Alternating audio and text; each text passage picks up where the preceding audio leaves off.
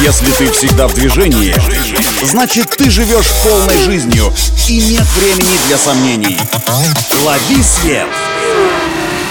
Свежие новости из мира моторов и автодорог. Программа «Автонавигатор». Только вперед!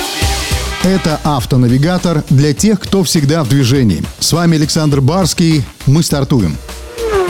Стало известно, что первые электрические автомобили «Москвич 3Е» начали поступать в широкую продажу к официальным дилерам. Пока в наличии есть только две линейки электрокара – белого и красного цветов. Но скоро ассортимент будет шире, заверили в руководстве «Москвича». Напомню, что электрический «Москвич 3Е» внешне полностью повторяет стандартный бензиновый кроссовер «Москвич». Но за счет усиленной аккумуляторной батареи, которая дает автономный запас хода около 400 километров, он на 360 килограммов тяжелее, а вместо бензинового двигателя у него стоит электромотор мощностью 193 лошадиной силы.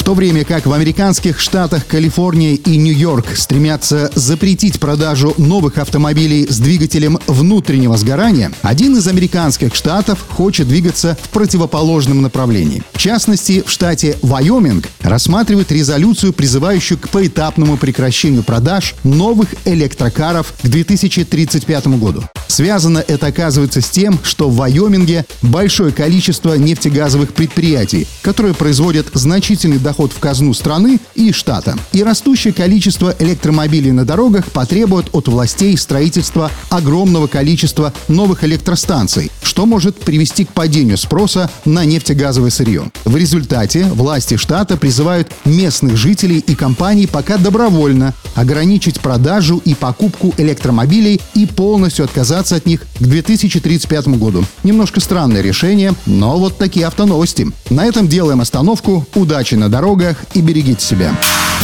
Программа «Автонавигатор».